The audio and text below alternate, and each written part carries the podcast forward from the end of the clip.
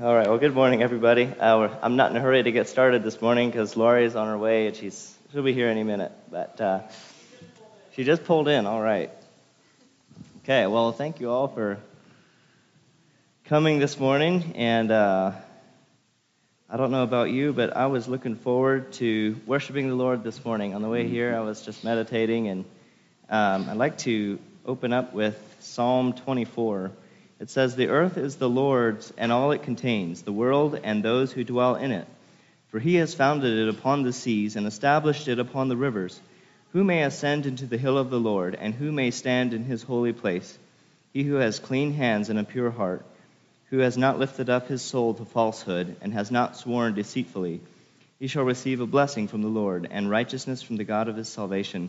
This is the generation of those who seek him, who seek your face, even Jacob. I love that. This is the generation of those who seek him. Are you seeking him this morning? Um, seeking him, and it says that who may stand in his holy place? He who has clean hands and a pure heart. And um, we can only attain that clean, those clean hands and that pure heart through the blood of Jesus and what He's done. Because of ourselves, we sure are not very clean. Amen. Um, so I know every single one of us is fallen from grace apart from God. So uh, let's stand up and we'll have an opening prayer. And uh, I'm going to ask Brother John Ash, would you lead us in an opening prayer this morning?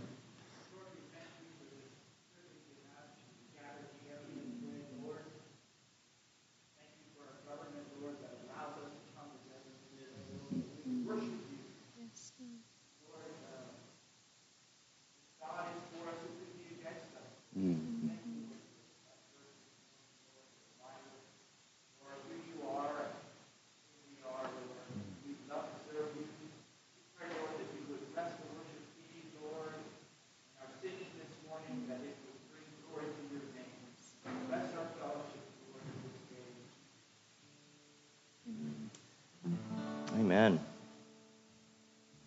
Let's remain standing and sing, Here I Am to Worship.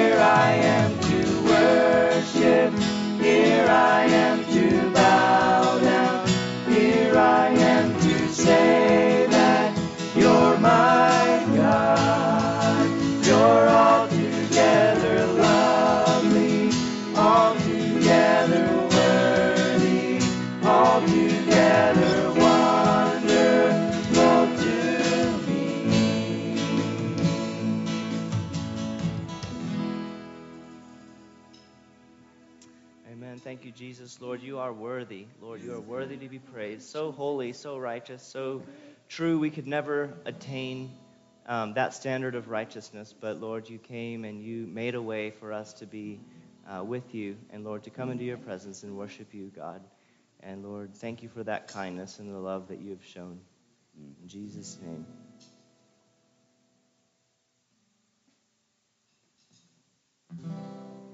Thank you.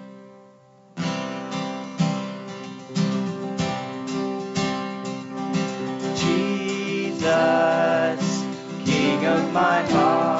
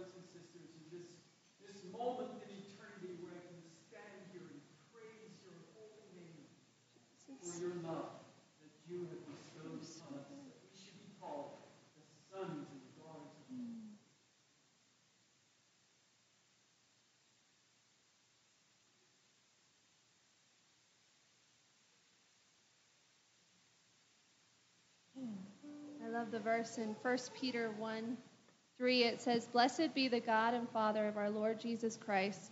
According to his great mercy, he has caused us to be born again to a living hope through the resurrection of Jesus Christ from the dead, to an inheritance that is imperishable, undefiled, and unfading, kept in heaven for you, who by God's power are being guarded through faith for a salvation ready to be revealed in the last time.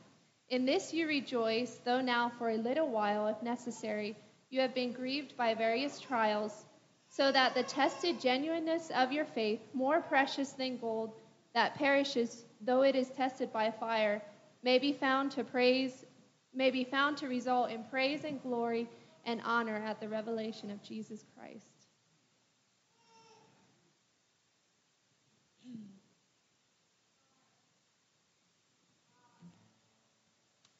Amen. You can be seated. If anyone else has a testimony or something to share or something we can pray for, feel free to speak up.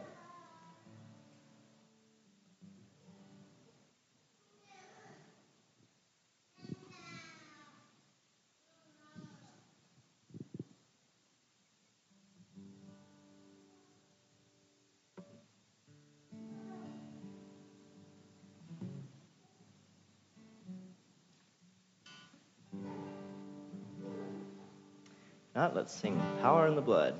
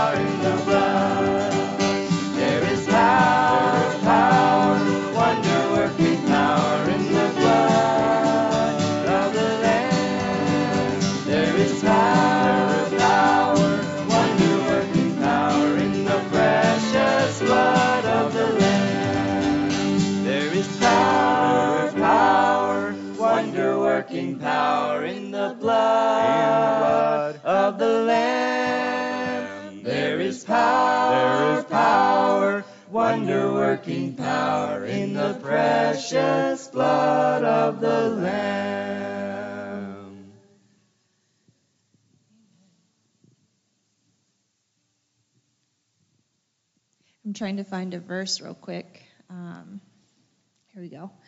I was thinking a lot this week about the faithfulness of God and just thinking about different things that I've started in my life that I haven't completed, whether that was just because I gave up or something happened. But um, we were talking about it, me and Jay, this week about just the faithfulness of God and how He promised to um, finish the work that He started in us. And the verse in Philippians 1, it says, Being confident of this, that he who began a good work in you will carry it on to completion until the day of Christ Jesus.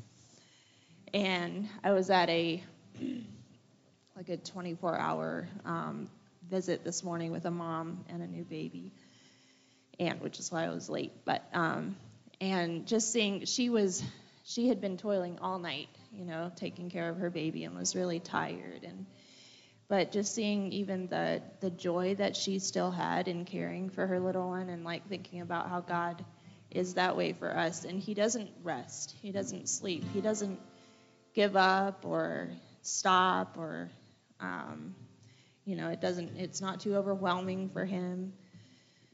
Um, and He will, He'll finish it, He's going to see it through. Um, it was just really reassuring to me this week.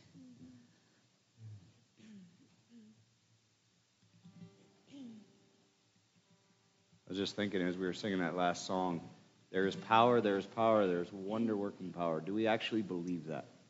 When we pray in the name of Jesus Christ, in the blood of Jesus Christ, do we believe that power that we have through that? Um, the devil can only dream of having that kind of power. He does not have it, but Jesus Christ does. He is very limited in the power he has. Christ is unlimited through the power of that he has been given through the Father, it is we have all that power right at our fingertips if we're just willing to ask. And I want to have more of that heart within me to know that if I ask in faith, the prayer of a righteous man availeth much. I am willing to ask in faith, not amiss, but that to which is the will of God, it's answered. I can pray with assurance in that. Um, Preston just heard this morning, I think just this morning anyway, but Shritha's dad has not been doing well. And I guess this morning he went into the hospital for, I don't know, for how long do you know? Four to five days, but he's got an infection in his lungs. You know, COVID is COVID is running rampant through India right now, and and her mom is not feeling good either right now. And I just, let's just take a moment and lift them up in prayer. That's what I was thinking, is just the power that we know that God has. Um, even in India, God can bring about salvation. And I know that it is His desire that not one should perish, but all should come to know Him.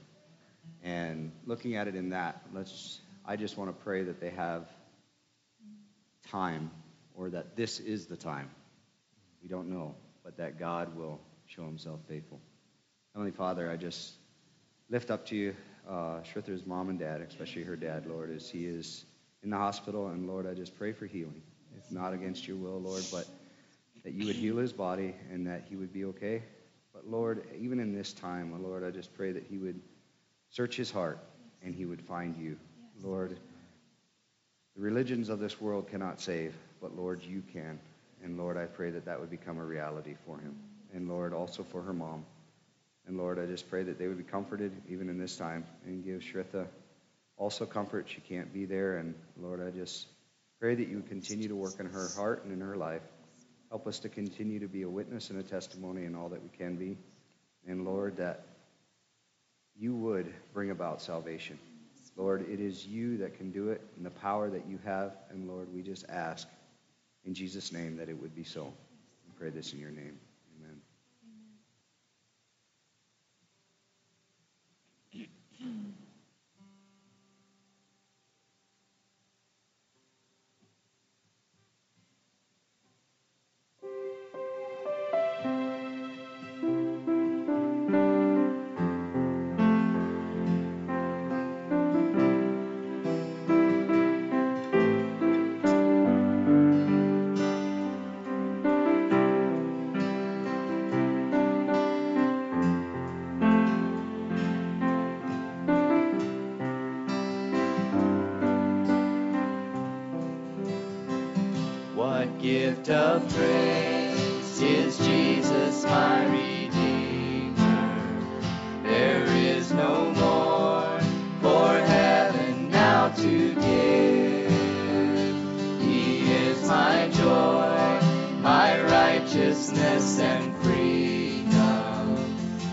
steadfast love,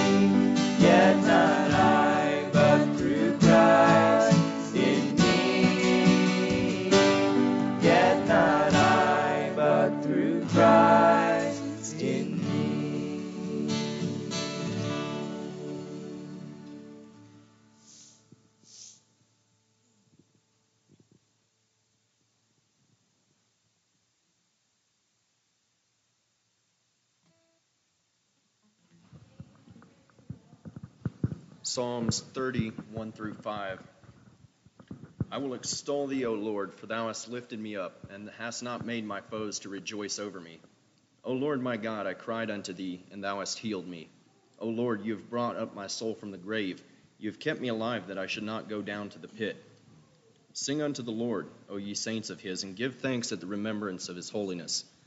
For his anger endures but a moment, in his favor is life. Weeping may endure for a night, but joy comes in the morning.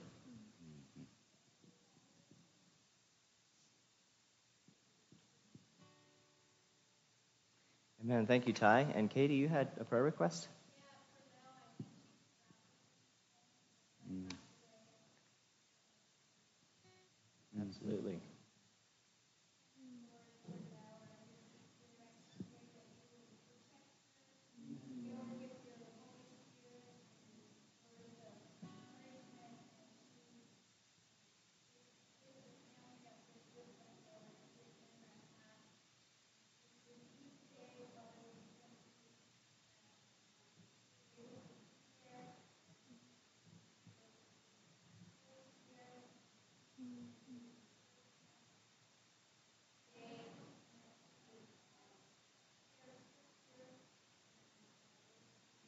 Mm.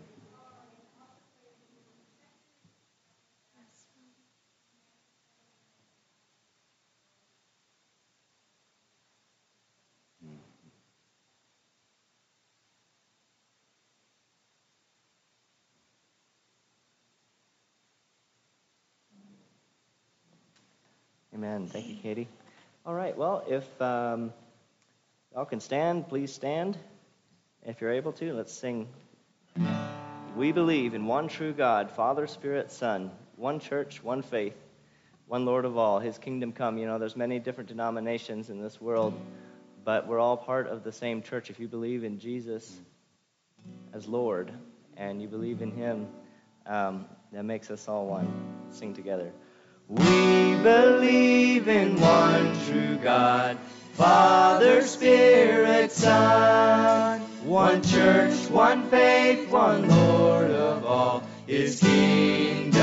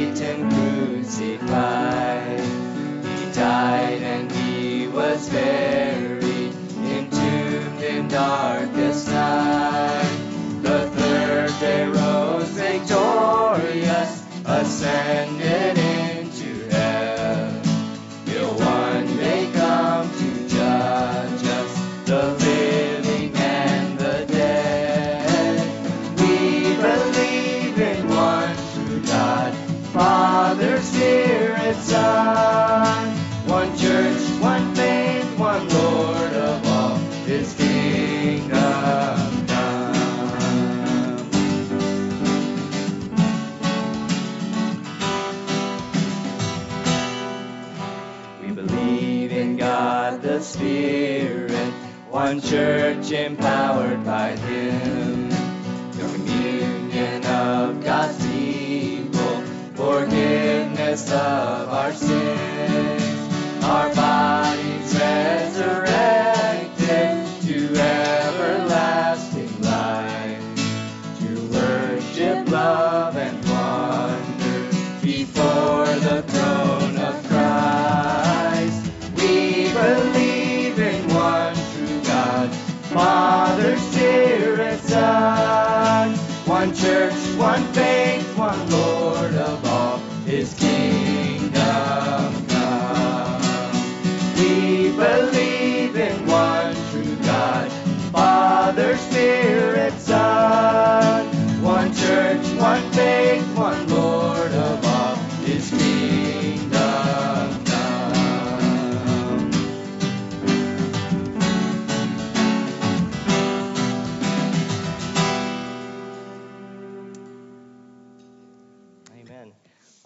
seated. And Steve, you want to sing a special? He's going to come up and um, bring up your friends with you, and uh, we're going to sing together.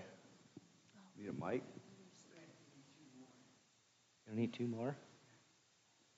Two more mics? They can maybe share. How's that? Well, we're talking about sacrifices. Can we sacrifice today? Well, it tells us we can. In John, 1 John, it tells us that Christ lay his down, down his life for us, we ought to lay down our lives for others. But there's other kind of sacrifices too.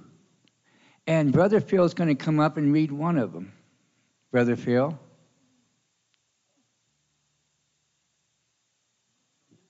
Jeremiah 17, verse 26.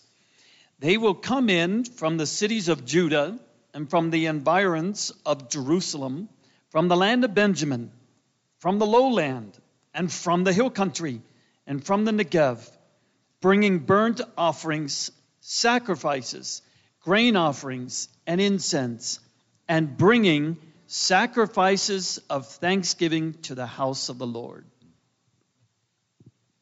There's another, uh, Brother Phil, you can stay standing here.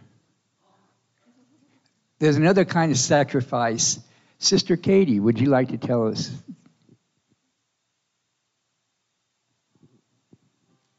Leviticus uh, 22 29. When you sacrifice a sacrifice of thanksgiving to the Lord, you shall sacrifice it so that you may be accepted. Accepted. And there's another kind of sacrifice. It's from Psalms 27, verse 6. It says, Now shall my head be lifted up above my enemies round about me. Therefore will I offer in this tabernacle sacrifices of joy. I will sing, yea, I will sing praises unto the Lord. We're going to be singing a song about this. Ready? We bring sacrifice of praise into the house of the Lord. We bring sacrifice of praise into the house of the Lord. And we offer up to you the sacrifices of thanksgiving. And we offer up to you the sacrifices of joy. Now, everybody. We bring sacrifice of praise into the house of the Lord.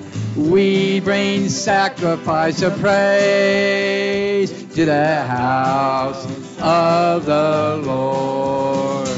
And we offer up to you the sacrifices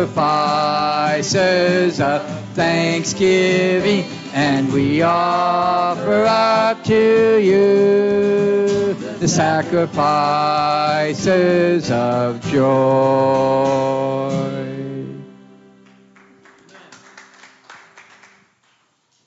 Okay, the children come forward.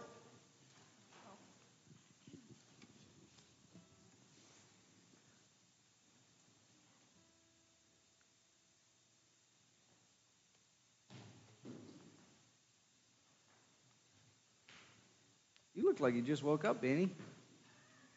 You did. Oh. Are you half asleep? No? Okay. You guys ready to sing this morning? Oh my goodness, that didn't take long, huh? Away from the post? Okay. Whew. All right. We're getting one more. Okay. Cast your burdens. Oh, Already? All right.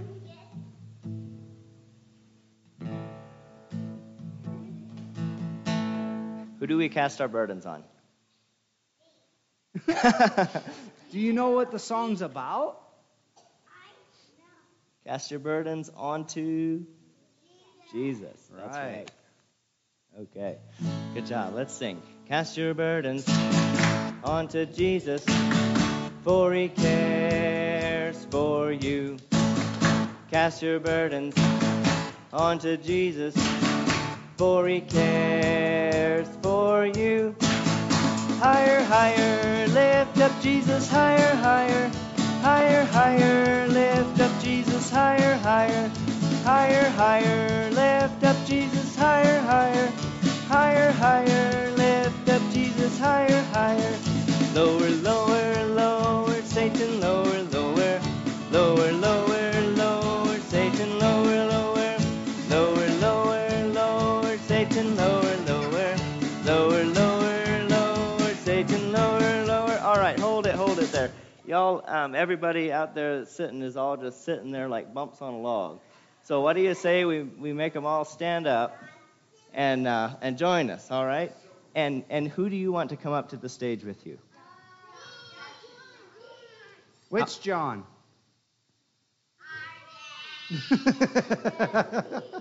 I was I was thinking like maybe Pat or Abe or somebody. What do you think?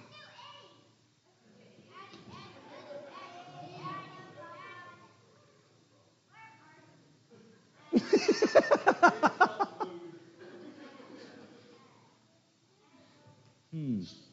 Hmm. Who's it gonna be? Pat? Pat? Should we go with Pat? You going with Pat this morning? Oh, Pat's still sitting down. That's definitely, he's for sure got to come up. Everybody else is standing. Pat's still sitting down. Should we have Pat come up? Yeah. We're gonna have to like enlist two bouncers. Come on, Pat. You've been you've been selected.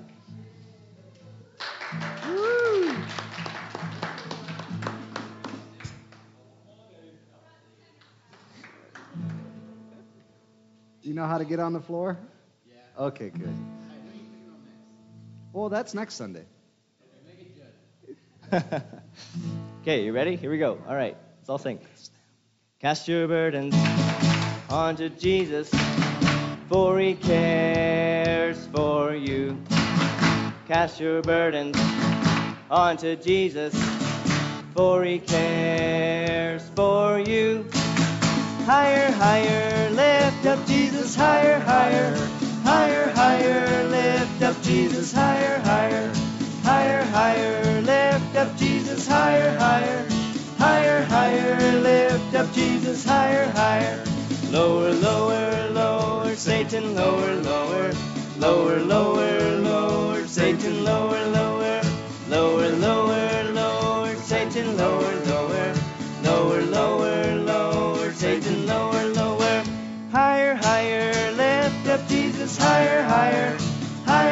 higher, lift up Jesus, higher, higher, higher, higher, lift up Jesus, higher, higher, higher, higher, lift up Jesus, higher, higher. Thank you, Pat.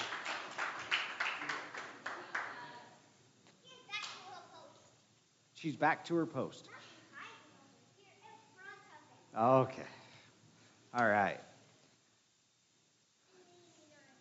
Are you leaning? Okay.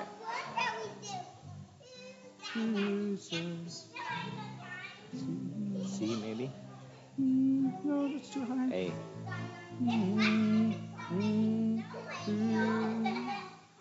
Okay, stand up. Stand up.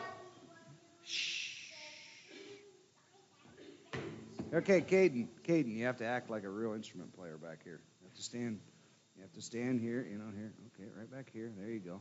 You can't. You can't interact. Oh, I guess I interact with the crowd too. So never mind. All right. Ready, Caden? Okay. What are we doing? Well, we're singing. you gonna hit the first note for us? Okay, strum it. Here we go. Whose side are you leaning on? Tell me whose side are you leaning on? I lean, I lean, I lean, I lean, I'm leaning on the Lord's side. I lean, I lean, I lean, I lean, I'm leaning on the Lord's side.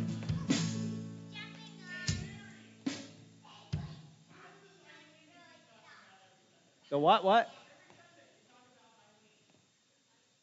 Whose side are you leaning on?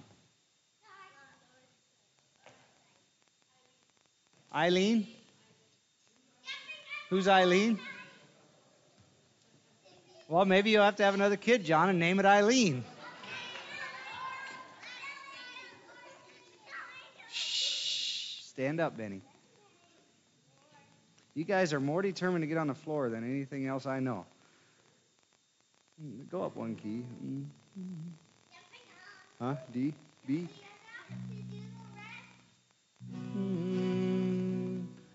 Tell me whose side are you falling on? Tell me whose side are you falling on? I fall, I fall, I fall, I fall, I'm falling on the Lord's side. I fall, I fall, I fall, I fall, falling on the Lord's side. Tell me whose side are you singing on? Tell me whose side are you singing on? I sing, I sing, I sing, I sing, I'm singing on the Lord's side. I sing, I sing, I sing, I sing, I'm singing on the Lord's side. What did Steve? What did you guys and all your you guys just like to do all the crazy stuff? What did Steve sing about this morning? Of of we sing the sacrifice of praise. What's praise? How do you praise? You know? So when you're when you're up here singing with joyful hearts to the Lord, singing about him and all that and you're praising him. Why? Do you ever like to get praised? Do your parents ever praise you? Do they go, "Oh, good job, Lexi. You did all the dishes so perfectly and put them all in the cupboard and washed them all so perfectly." You never do dishes? Oh. Never again. John, I hate to tell you, but that knocked Benny right out of the running. um, but you get you get praise, right? You do something right, and your mom and dad go, "Such a good job," right? That's praise. So we do the same thing to the Lord. We praise Him for all the wonderful things He has done, right? So that's what the sacrifice of praise. So can we do praise yet? Tell me. Tell me whose side are you praising on? Tell me whose side are you praising on? I praise, I praise, I praise, I praise, I'm praising on the Lord's side. I praise, I praise, I praise, I pray, I'm praising on the Lord's side. Okay, we're going to jump on the Lord's side. Tell me whose side are you jumping on? Tell me whose side are you jumping on? I jump, I jump, I jump, I jump, I'm jumping on the Lord's side. I jump, I jump, I jump, I jump, I'm jumping on the Lord's side. Uh huh. So, you know, what I'm thinking is maybe me as a parent through all the week while you guys or my kids go crazy and they jump all over and do all this stuff, I got to think, oh, they're jumping on the Lord's side. Oh, thankfully. Okay, Ben. All right, another song? Who's the king of the jungle? I haven't done that one for a while. D, I think. D. Who's the king of the jungle? Who's the king of the sea? Who's the king of the universe? And who's the king of me? I tell you, J E S U S. Yes, he's the king of me. He's the king of the universe, the jungle and the sea. Who's the king of the jungle? Who's the king of the sea? Who's the king of the universe? And who's the king of me? I tell you, J E S U S. Yes, he's the king of me. He's the king of the universe, the jungle and the sea. Did I scare him off this morning? Oh, man. That was the last thing I wanted to do. Caden. Caden. Caden. I need my guitar player. I ain't got no rhythm. Oh. God's not dead? All right. And then we'll do uh, wrapped up, tied up yet, and then we'll then we'll read a story. Hey, we got we got drums this morning. We got to do it as fast as we can on wrapped up, tied up. Ah. No, it's not dead. God's not dead, no, He is alive. God's not dead, no, He is alive. God's not dead, no, He is alive. I feel Him in my hands, feel Him in my feet, feel Him in my heart, thump thump, feel Him in my soul. Woo! Feel him all over me. So we do it double time? Okay.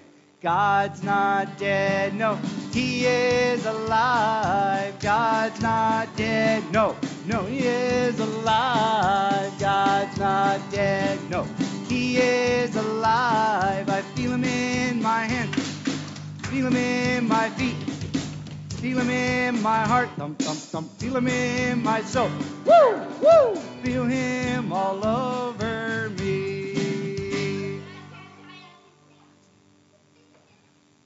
I'm wrapped up, tied up, tangled up in Jesus. Wrapped up, tied up, tangled up in Jesus. Wrapped up, tied up, tangled up in Jesus. Wrapped up, tied up, tangled up, wrapped up, tied up, tangled up.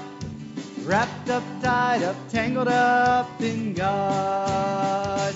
I'm inside, outside, side to side in Jesus. I'm inside, outside, side to side in Jesus. I'm inside, outside, side to side in Jesus. I'm inside, outside, side to side, inside, outside, side to side, inside, outside, side to side in God.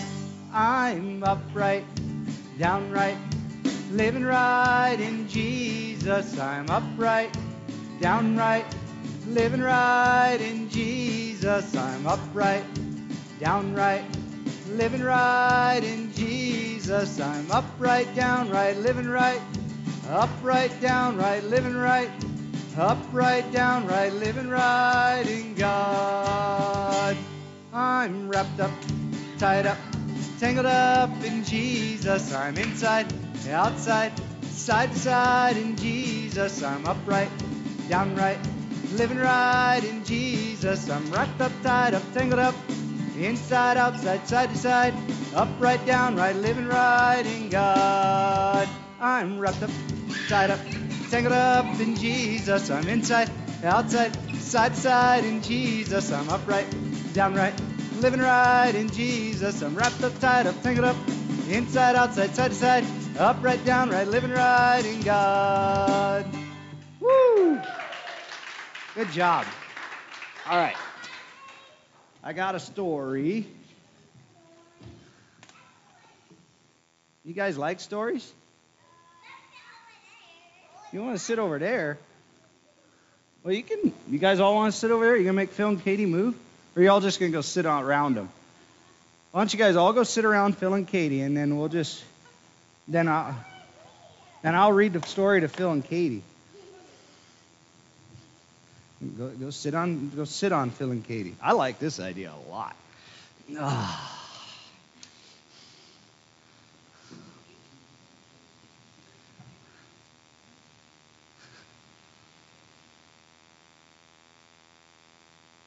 Sherry, nobody's going to bite.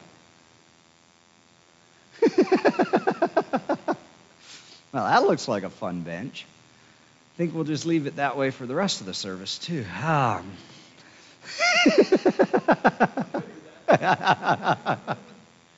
All right. Does anybody know who Amy Carmichael was? Does anybody know where she did missionary work?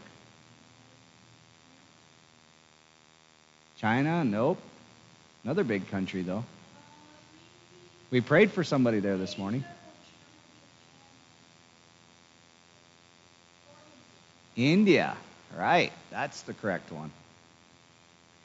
Okay. Dohnavur Fellowship, India. I'll probably get a lot of words wrong, but that's all right. Amy Carmichael was born on December 16, 1867, in Northern Ireland, the daughter of a respected mill owner when Amy was only 17 years old, she began having Sunday classes for the Shawleys, the girls who worked in the mills and wore shawls. Do anybody know what a shawl is? You kind of look at my wife right now, that's what she has on. It's kind of like a shawl. Okay.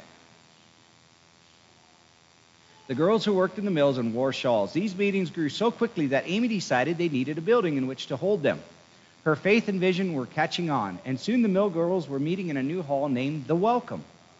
For Bible study, music practice, night school, sewing club, mother's meeting, and a monthly gospel meeting open to everyone.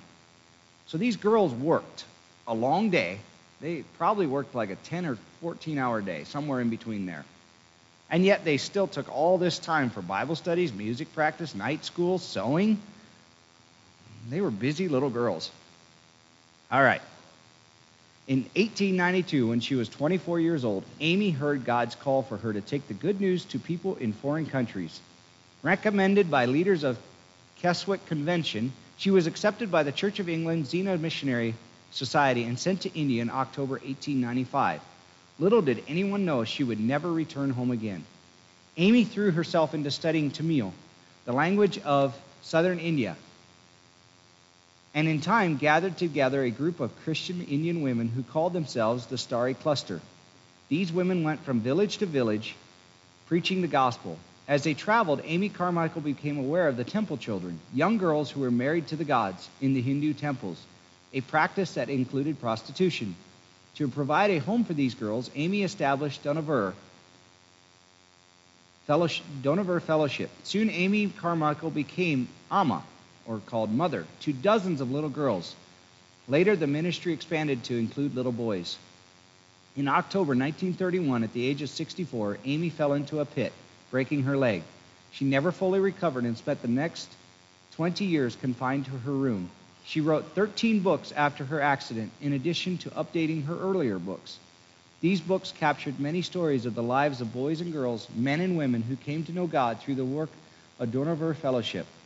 Amy Carmichael died on January 18, 1951, but her spirit lives on in the work of Dohnavur Fellowship, still going strong in South India today.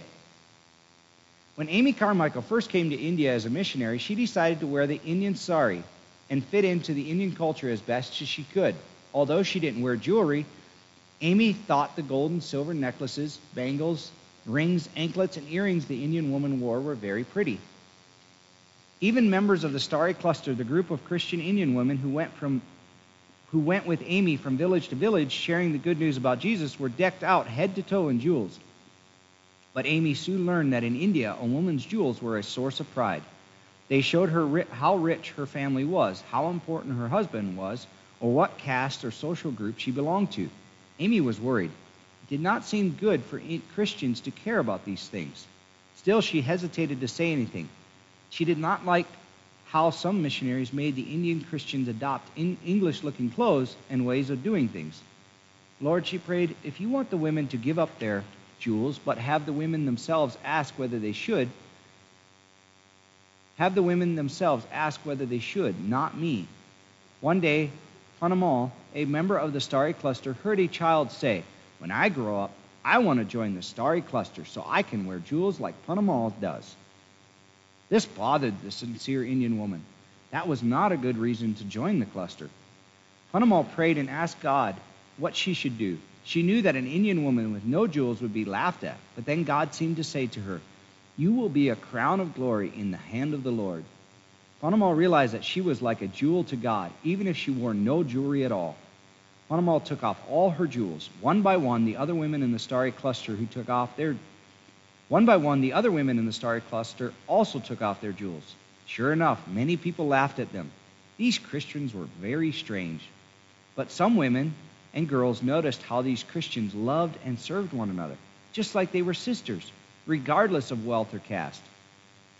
Many more came to join the group, and later to be workers of the Dohnavur Fellowship. How could people tell they were part of this special group? Of the women wore any jewels, but many took new names like Jewel of Victory or Jewel of Praise. Many years later, a watchman for a robber band told, told Amy, if those hundreds of girls wore jewels according to Indian custom, not all the money in the world could hire a watchman to guard them. With a thankful heart, Amy realized that God had used the women's sacrifice of giving up their jewels to protect them from harm and danger.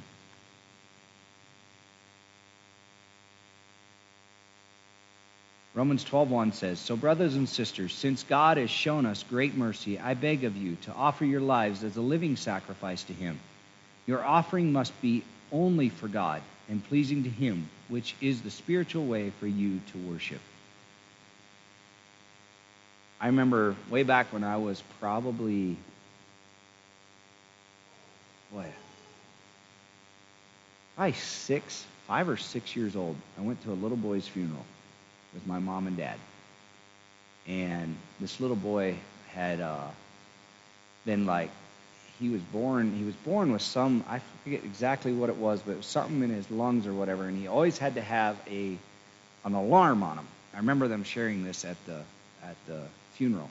But he had to have an alarm because if he stopped breathing, his parents had to run in and quickly pump oxygen into him or something because if he would stop breathing. But the little boy, he could never speak, kind of like Christian. He could never speak, he could never talk, he could never really move around or anything. Well, no, he could. Now I have to take that back. He could sit up. He was playing with his toys. But he could never talk to his parents, but he was pretty smart. He learned that if he held his breath, all the alarms would go off and his parents would come running. Pretty smart little kid. So he would do this, and he his parents were quite annoyed, but at the same time, they loved that they could communicate with him that way because he would just, there they come. See, it works every time. So, but I remember we were singing a song, uh, I'm a diamond, I'm a diamond, I'm a diamond in the rough, and at his funeral. And that is the true jewel that we can be for Christ. It's not what we have on the outside, it's who God makes us on the inside. Right now, we're just old lumps of coal. Heard an old country song a couple days ago. It said, I'm just an old lump of coal, but God's going to make me into a diamond someday. I thought there was probably more message in that old country song than half the new Christian music we hear today. But that's what we can be. God will create us into something that is beautiful for Him if we let Him. All right, you guys go back to your parents.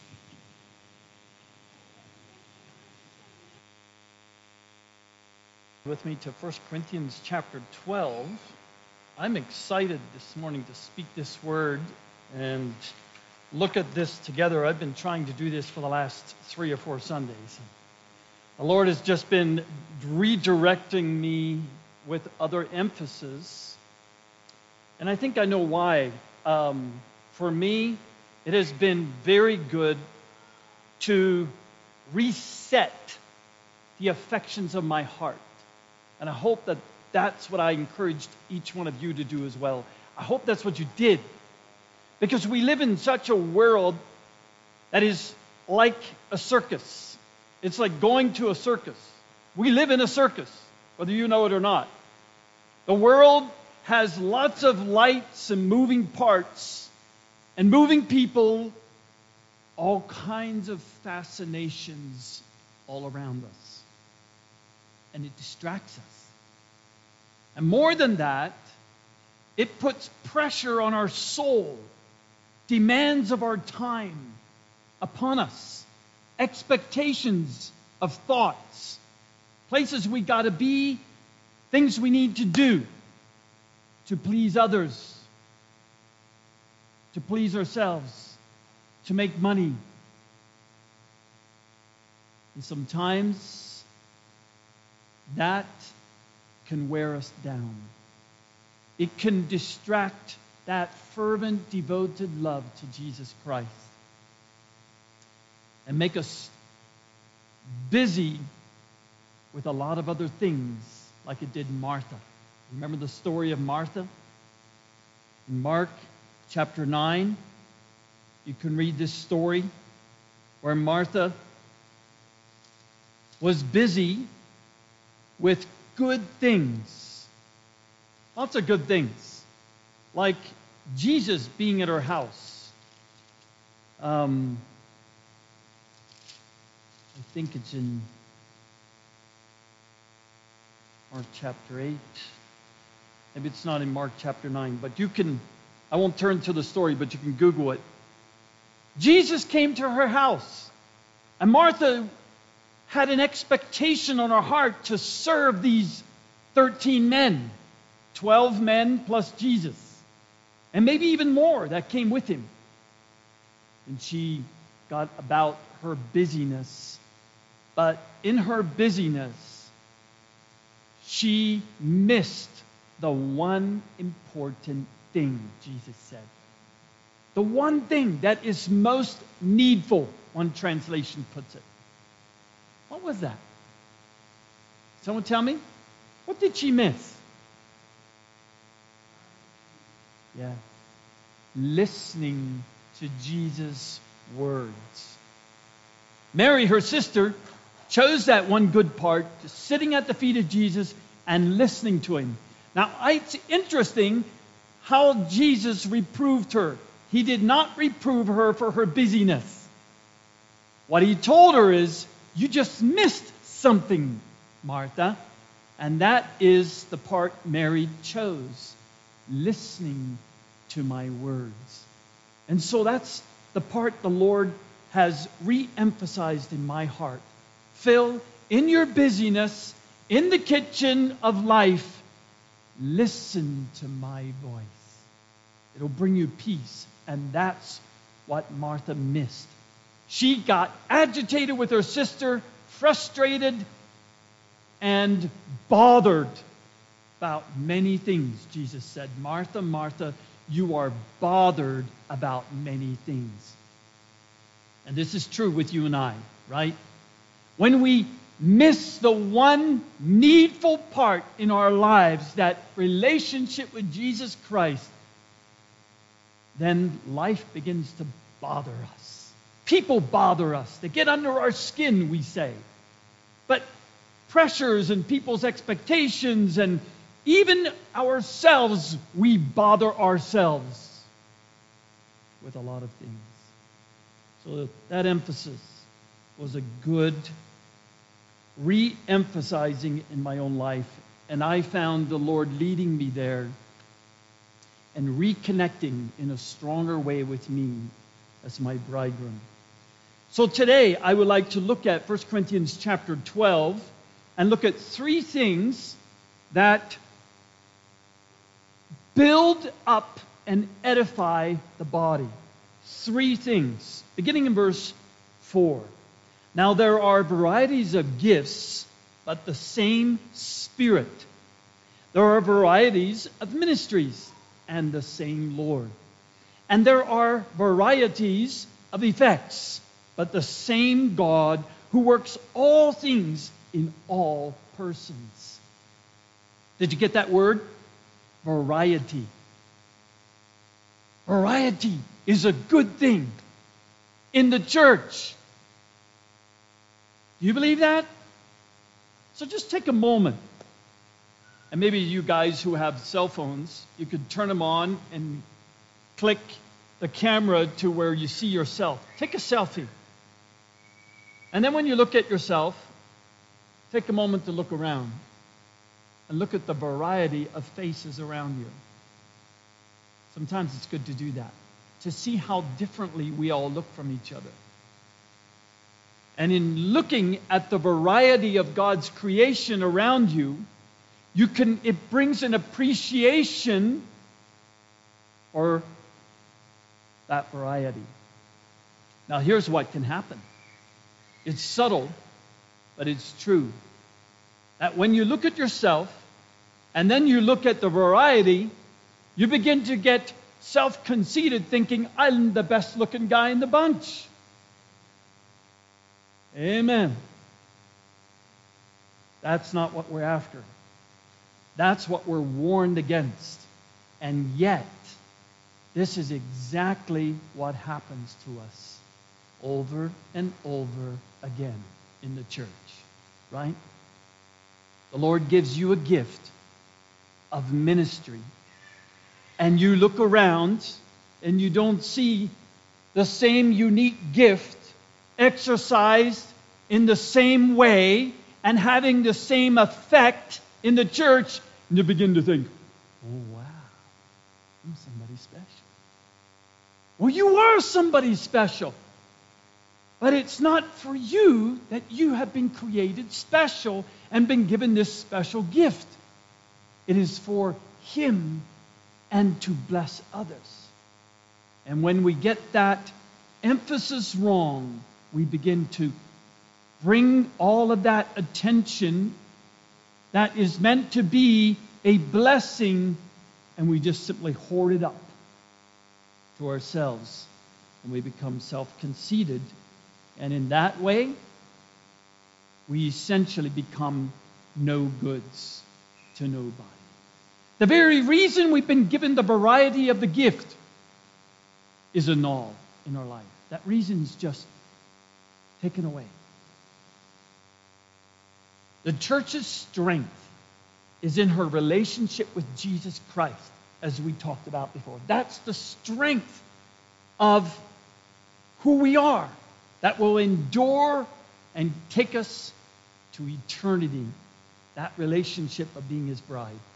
Her effectiveness and her beauty is in her diversity. Look at God's creation all around you, and especially in the springtime. But also, I come from back east where in the fall, the trees would come up with all kinds of different colors, beautiful colors in the New England states. And even around here in Colorado, you have the yellow aspens contrasted with the evergreens or the pine trees. And, and you see this, the contrast brings beauty. And we go, wow, that's beautiful. Today, or now in our season, we can look up in the mountains and we see the snow against the, the evergreen trees, and it looks just incredibly beautiful, right? Contrast is beauty. Diversity is beautiful in the church of Jesus Christ. And it's effective. It's effective. If everyone had the same gift and everyone used it in the same way, and the outcome, the effect would be the same, we would be one boring, dull bunch and very ineffective on the earth. Her identity and her unity is in her love for Him and for us with each other. Lately, in the last year, we heard a lot. It said a lot about our nation. United we stand, divided we fall. But this is not necessarily true in the church. It depends what unity you're looking for, whether you'll fall or stand. Our unity is not in our sameness. Our unity is in our love for Christ, and it comes from our obedience to Him. That oneness with Christ produces an appreciation for each other and a respect for the diversity that God has created in His church. Going back to verse 4 there are varieties of gifts, but the same Spirit. I'm going to do a little Greek study with you today because I find it helpful. Many times, I'm not a super Greek student, I haven't learned to read Greek, but I do study the Greek meanings of certain words numerous times. I don't often share it across the pulpit because I find it becomes, it can be burdensome and bore you. But today, I'm going to do it with four words. Because for me, it was like opening up a flower. You know, when a, when a, when a flower is closed and it begins to open up, many times you see the beauty of the flower in its different colors that are hidden when it's closed. And then it begins to open up. And I hope that that's what it'll do to you today to open up God's truth and give a richer meaning to you causing you and I to become more effective in God's purpose for us, for you on the earth. God has a purpose for you, and He wants that purpose to affect others, to be effective in His kingdom.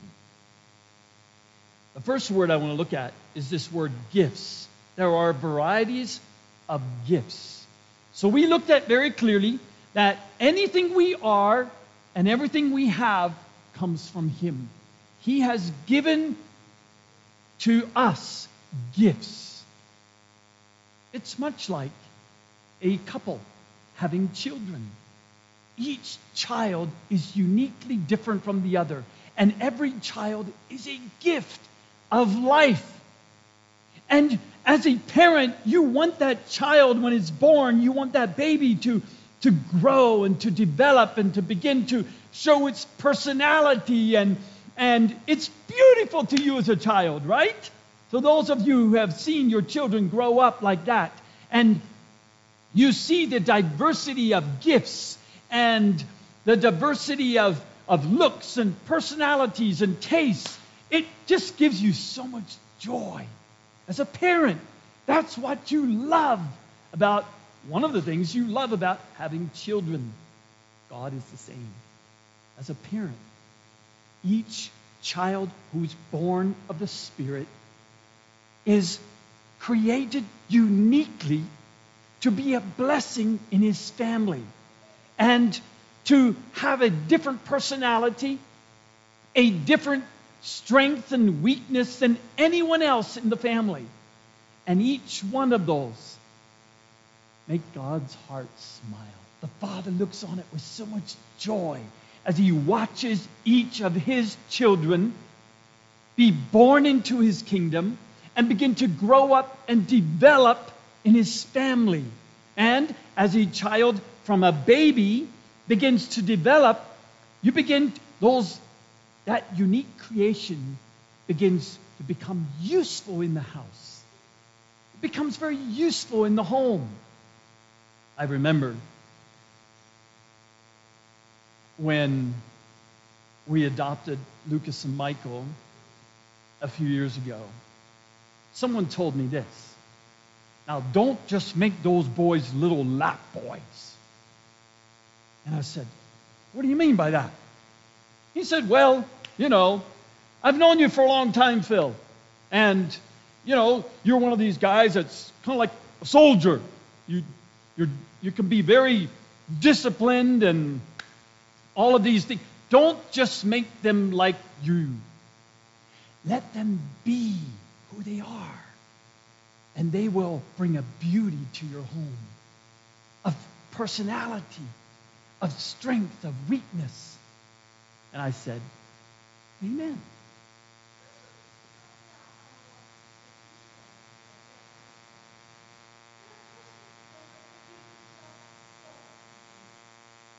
Ah, that's true. What we do, though, is we all come to the Word of God.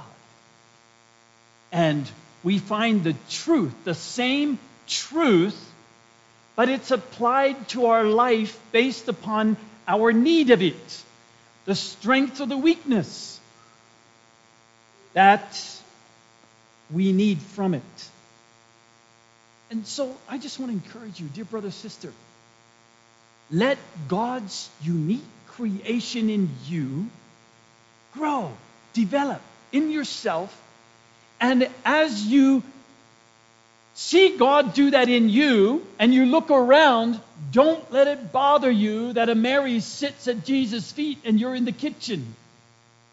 Don't let the diversity in God's family hinder or quench the Holy Spirit's treasure in you, His unique creation in you. Just like God creates human bodies uniquely, so in the Spirit, each child who is born again is created uniquely and differently from each other. And here is where in the church we can go wrong. We can begin to look and ex- look for and expect from each other that whatever God does in me spiritually, with the same effect and the same kind of purpose, He will do for you. And it'll look just like He's doing it in me. And then we become disturbed with each other and bothered, just like Martha did. And the church becomes filled with Marthas. Everybody's bothered with everybody else because you're not serving Christ the way I'm serving Him. This Greek word in the word gifts is simply the word that we use in short as a tip. It's gratuity, is the English word. We say, when we go to a restaurant and someone serves us, we tip them. We bless them with extra, more than what the price is, because they blessed us. Consider yourself God's tip to others, God's gratuity. Whatever you have from Christ is the Lord blessing you with a tip. It's also the word where we get charisma from. That's the Greek word charisma. Is it is when we think of someone charisma, we think of someone expressing themselves, right? We think of that which in how you express it. And so I love how in the Greek it puts these two together a tip and charisma. A charismatic tip. That's who you're supposed to be. The tip that God gives you, the grace that the gift that the Lord Jesus gives you, He has given to you to express to others. The next word I'd like to look at is we see there are varieties of these. All right? It's not one and the same. It all comes from the same source, but with a variety. Varieties of ministries. And that Greek word is the word diakonia, where we get the Greek, where we get the English word in our Bible from in 1 Timothy 3 and in Titus 2 and in Philippians 1, deacon. That word we don't use in our standard English language anymore. We don't go out and say, hey, he's a deacon. Here, let me deaconize you, or let me deacon you. No, no, we don't use that word. We use it as a word as an office in the church. It simply means the word serve. Just serve. Here, let me help you, we say. It's the word help. Let me support you. Let me bless you. There are varieties of ways of serving.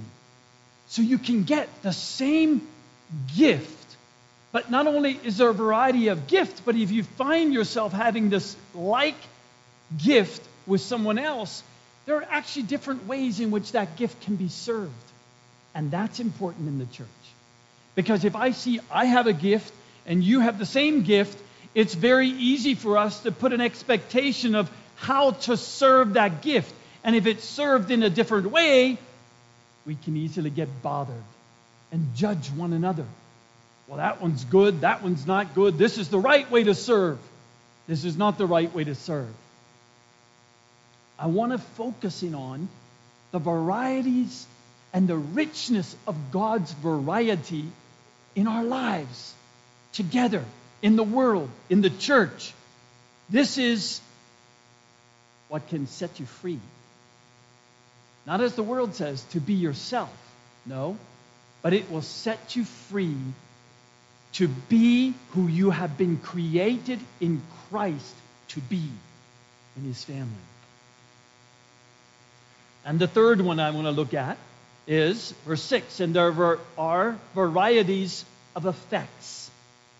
But the same God who works all things in all persons. And this one is one that has tripped me up so often. Because when I see a gift in someone and I see it ministered, and then I, I experience another gift in, from someone else and I see that ministered, if it doesn't have the same effect on me, I judge it. I tend to think, that one's spiritual, that one's kind of carnal. Well, there's a reason it's not ministering the same. I don't know if you've ever done this, but I've done this many times in spiritual activity, such as prayer or song or preaching or counseling. The, those ministries that we do serve one another with, if it doesn't affect you the same way, for instance, you may go and be at a prayer meeting somewhere.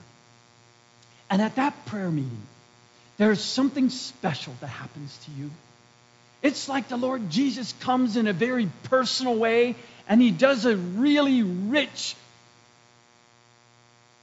I don't know how it all looks to you, but you just experience his presence in a very real, meaningful way.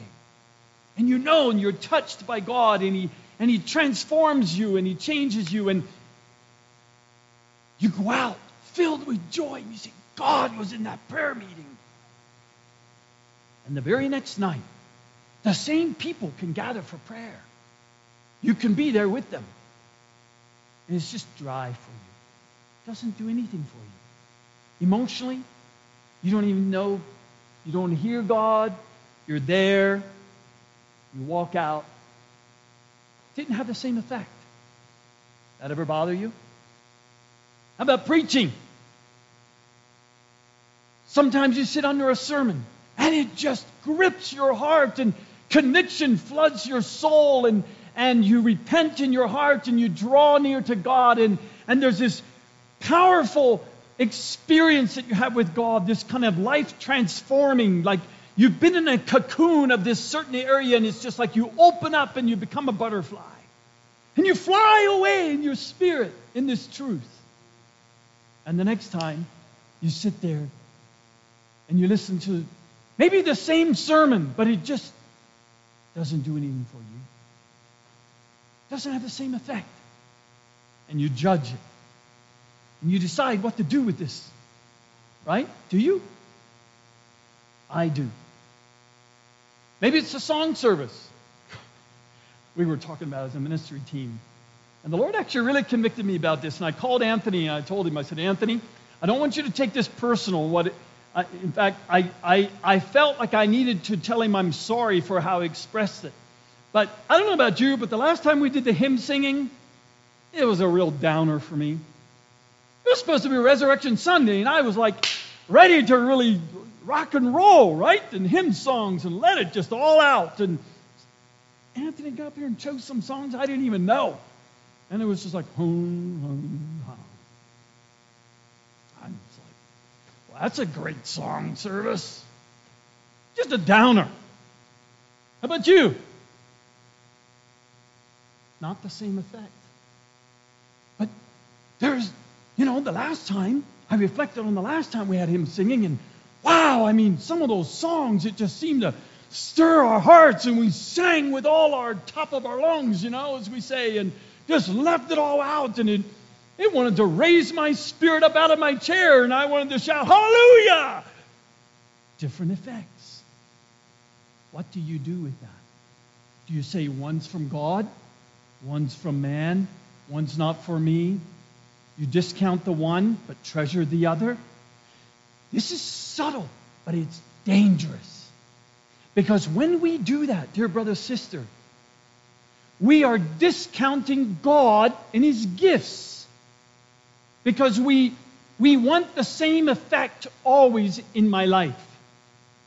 And this is exactly why hundreds and thousands of Christian couples are divorcing today. They want the same effect no matter what season they are in life. They want the same cuddly experience and the butterflies of the soul with their relationship, their soulmate, their spouse. And when it's not there, the same effect isn't there, and they have a date night and it's a dud. It's just a downer, right? They didn't even like the food. Music was off in the restaurant or whatever. Yeah, just didn't do it for me. They start thinking, maybe she's not the one. Or they might start thinking, something's wrong with me. Something's wrong with our marriage. And that's what we do with Jesus. We look for the same effects, and we don't understand and consider that the same God gives different effects. But it's the same source of life. And when you and I grow in this knowledge, we'll experience God in all his diversity, varieties in our life, but we'll treasure it from the same source. And we'll begin to appreciate the things that affect us differently instead of discounting them and selling them as a yard sale. Christians have a lot of yard sales, by the way. Things that used to be nice and they paid a lot of money for. Things they used to treasure. And then they become useless in their garage And so they sell them for pennies on the dollar. And it's very easy for us to take the treasures of Jesus Christ and the varieties of his richness, of his grace, and use it for a while. And when it doesn't have the same effect, we just get rid of it. And the devil does this on purpose because this is how he can rob God's people blind of the varieties of the riches of his grace. And he makes much of it useless to them because they don't treasure the variety. And they discount it when it's different than it was before. And eventually, they divorce Jesus himself. Eventually, if you do this, and you don't see the beauty of this and receive it from him in all its variety, and draw out the goodness of it, come to the Lord and receive that variety from him, you'll divorce him. No doubt. Verse 7. But to each one is given the manifestation of the Spirit for the common good. And that word, I want to just look at its, Greek word, phanerosis, or we use the English word exhibition. All of these gifts have not been given for you, to you, to put in your closet and hide. Mm-mm. They haven't been given to you to make you feel good about yourself. They haven't been given to you for you to become wealthy or receive men's appreciation and praise. And I think of wealthy as that to receive from men, even money. In the church, that's a big deal. You'd be amazed at how many men get rich, financially rich, because of the gift the free gift God has given them makes them wealthy. And they milk it, they live it. Not at all God's intent. It's all given for the common good. Or to one is given the word of wisdom through the Spirit. Now, as we go through the next couple verses, I want you to look at with me this another. This word is very important. Because for me, I have realized that so many times in my flesh, I want to take all of this. And if I don't have, if I have wisdom, but no knowledge of that wisdom, I feel intimidated to exhibit the wisdom without any knowledge. And I begin to second guess myself, and I begin to want to, it just makes me want to go back, you know, and kind of keep that wisdom hidden because there's not much knowledge about it unless someone proves me, you know, is smarter than me and proves me wrong in some way or expands the knowledge and somehow it's like, makes me look like a fool after all. But I want to show the beauty of it. And I want to change something up in how we do preaching, how I share the word with you. Now, some of you have already went there with me. I, I want to build on this. As I share the word with you, if the Holy Spirit gives you a word of knowledge, when I share a word of wisdom, I want you to feel free at any time to raise your hand and get my attention. And I'll stop. And I'll say, Yeah, Abe, what is it? And you can share that knowledge that you may have on this truth that I'm sharing, and it, the variety, it unfolds the truth in a greater way and blesses the church and strengthens God's people because it fits, it becomes a word fitly spoken. So I want you guys have that freedom anytime I'm sharing the word with you. I'll give you an illustration. Last Sunday, when I was sharing about the faith that David had against Goliath, right? And uh, the, the faith of Joshua going into the land of Canaan and the, and how the other spies, the ten, were intimidated. Afterwards, Brother Crit shared something with me. He said, Did you know, Phil? And I, I, we, I talked just for a moment at how tall Goliath must have been compared to David and, and the children of Israel. He said, Did you know that in some studies, they say that the, the, the, what they say that it was a span was actually longer, more like 20 inches rather than what we say now is 16 inches. So if you take that study, it's like Goliath was as tall as a normal guy would come about here to his thigh. A normal six foot guy like me, I'd come to his thigh. I was like, hey, come on up here, Blake. Would you mind? Would you come up here, please? Blake's going to come up here because I think he comes close to. Maybe you're a little too tall, but I think you're close. Ah, oh, you're too tall. Someone else. Where's is is Caden around?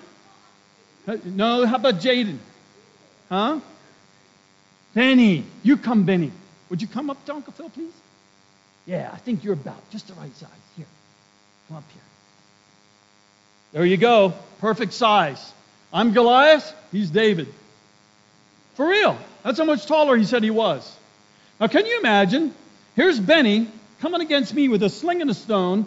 And I'm, I don't know how old Goliath was, but maybe close to my age. He was a seasoned veteran warrior. Sword, spear, shield, and Benny's coming up. Benny, do you think you can wrestle me down, buddy? Huh? You think you can? Try it. Come on. Come on. Come on. Let's see how well that went. 19, go back. Oh, does that kind of bring a new light to you when you're a Benny and you face a Goliath? And that's what David faced, and that's what they seen when they went into these 10 spies said, We appeared like grasshoppers for real. These guys could just walk through normal six foot men and mow them down like with their swords, like off with their heads. There they go. No wonder most of the Israelites ran. They literally ran from the front lines when Goliath came out. These grown men ran back. Well, now that knowledge kind of put it in a better perspective for me. And it helped me understand that when I face a Goliath, it's like with that difference. For to one is given a word of wisdom through the Spirit, and to another a word of knowledge. To another, not the same guy, to another. And to another is given to another faith by the same Spirit. The one who has the knowledge may not have the faith to actually take that knowledge and do it. Yeah. You might have a gift of knowledge, but the other one has the gift of faith. And he comes alongside of you, and you need him to tell you, you can do it, man. I know you know how to do it. I don't know how to do it, but together with your knowledge and my faith, we'll get there. You see how the another is important in your life? and in mind. There's a reason the Holy Spirit didn't say all of these are in one person. No, these are all in different people, these different strengths and gifts. And to another, gifts of healing by one Spirit. That Greek word healing, by the way, is simply cure. That's the English word we get from it. Someone has the gift of cures. They come up with them. And it can also be a miraculous way of anointing of hands, laying on of hands, an anointing where people are healed. But just because one brother has that gift and you don't, are we all doctors in this land? No, we're okay with that. But somehow in the church, if you have the gift of, let's say, faith, or you may have the gift of knowledge but not of wisdom, you don't know how to put all that knowledge into making it practically useful and you need someone else to help you make it useful in your life. Or maybe you don't even have the faith for it. You love to study, but you, you are not a teacher. And so, guess what? The teacher needs your study. And the one who studies can come and support and share his material with the one who has the gift of teaching. Or likewise, with the one who has a gift of healing. To another, the effecting of miracles. That word miracles, by the way, is the Greek word dunamis, where we get the word dynamite from. Dynamite, power, miracles, someone who is emphatically, you know, powerful in the truth that he is gripping his heart. He exercises it out with, with just power that you don't have. That's why you need them. To another, prophecy. To another, distinguishing of spirits. That word prophecy, you can find the definition in 1 Corinthians 14, just the next two chapters later, where he says, if one speaks of prophecy, he speaks a word of edification, one of consolation, one of comfort. He has an, a gift of taking that word of knowledge and just blessing others with it. Have you ever seen anybody like that? Where you can have a brother or a sister with a lot of knowledge, they don't have the gift of sharing it in such a way that it builds other people up. It comforts them, it encourages them. So the two need each other. To another, the distinguishing of spirits. You may sit here and you may discerning, yes, you may discern something about this brother as he's sharing, or something about a prayer meeting, or something. You may, I love this kind of discernment in particular. I think someone in the church who has a gift of discernment, they can be here and the Lord just gives them, like they have antennas up and they catch airwaves that are not spoken. Maybe not even expressed, certainly not expressed, but maybe not even shown on their face much. They just discern this person's heavy. That person's going through something. They need comfort. They need encouragement. And so the one who has discernment, they may not be the one to actually comfort, but they, they'll do this. They sense their need of the prophecy gift. So they discern. Jenny's going through something. Hey, honey, I, I sense Jenny might be going through something. Maybe you could encourage her. They go to the one of prophecy and say, maybe you can encourage them. You see how it's all to another, to another, to another. It's not the same one. And this is the beauty of the diversity of the Spirit in the church. To another, various kinds of tongues or languages. I met a brother once who spoke seven languages fluently. Or in the church, Paul clearly says in the next chapter 14 that there is the gift of praying in tongues or speaking in tongues, but it must be done to the edification of the church if it's done publicly. But he says, do not forbid to speak in tongues. It should be done in the church. It's an edifying gift. It's meant to bring edification to people. And yet, not all of God's people pray in tongues. But in the church, what we find is in some churches, they've taken this gift and said, unless you speak or pray in tongues, we don't even know if you're born again. They make it an area of judgment rather than an area of a blessing and a gift. I'll share an experience I had when we were in Australia. A little church in Melbourne. We were sitting there that evening, and I was supposed to get up and share the word. And before that, we had a season of prayer. The brother stood up and he said, Let's just, whoever prays, you can just, I'm just going to open it up. It was pretty low key. No big deal. We were just kind of sitting there. And maybe you had already left Carrie and, and Jason. I'm not sure how many of you guys were still there that night. But I sat there, and there was this older couple behind me. And it was quiet for a little bit. All of a sudden, this older lady begins to pray in unknown tongue. I didn't understand a word she said. Not, they were originally from Italy, so I don't. She, they spoke Italian. Maybe she was praying in Italian. I don't know. I tend to think it was maybe a heavenly language. Either way, the rest of us spoke English. I don't think anyone else understood it. And it was just a short, maybe like a five minute prayer. And everything got quiet. I thought to myself, hmm, wonder if there's going to be a translator. And about a moment later, her husband began to translate what she said. And that translation spoke so strongly into my heart. He opened up the scriptures, and there were about four or five verses that he began to pray, and he said, This is what my wife was praying. And he prayed it, and he openly translated it, and it was like a word so fitly spoken into my heart. I don't know how it affected the others, but I started weeping. It absolutely ministered to me in such a deep, powerful way. It, I didn't expect it, but the Lord just spoke it like it was a direct word from Him into my heart. It was an edifying experience I'll never forget. And all the truth that she prayed was a word for me. And I don't know if I can ever share that word with anyone. I don't think I've even shared this with Katie. It was a treasure I hold in my heart. But that is a word of tongues, the gift of tongues. And we should be open to that in the church.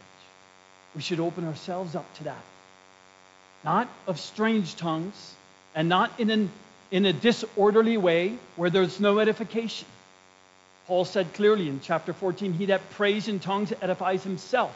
And there are many times I prayed in tongues alone in the closet. And it only was me and God. I don't know what I was praying, but I'll tell you this I prayed in such a way that it edified me. It was a heavenly moment. It was like the Lord Jesus kissing me.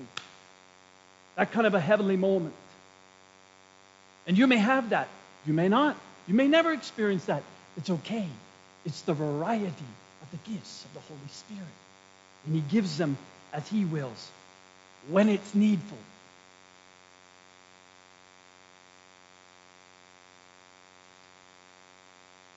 And to another, the interpretation of tongues. But look at this. But one and the same Spirit works all these things, distributing to each one individually as He wills.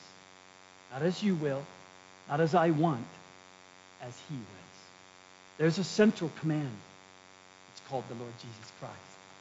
It's His will being done on the earth through the variety of the gifts in the church the created ones, the supernatural ones, the special ones, and those that we tend to discount. But when you and I, going back to last Sunday's sermon, live in this truth, Romans chapter 11.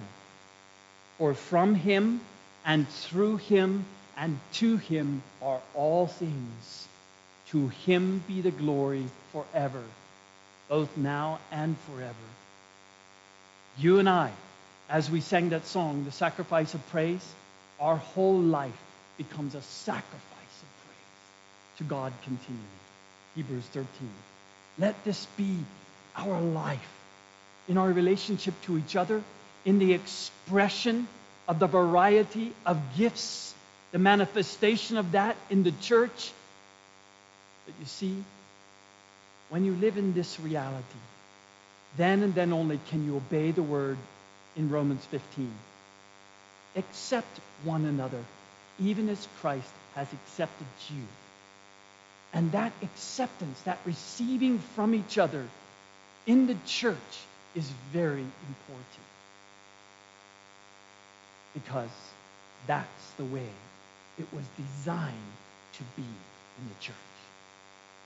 And when it becomes a selfish experience, a self centered, self gratifying experience in the church, that's when the devil comes in and sows seeds of discord and divorce.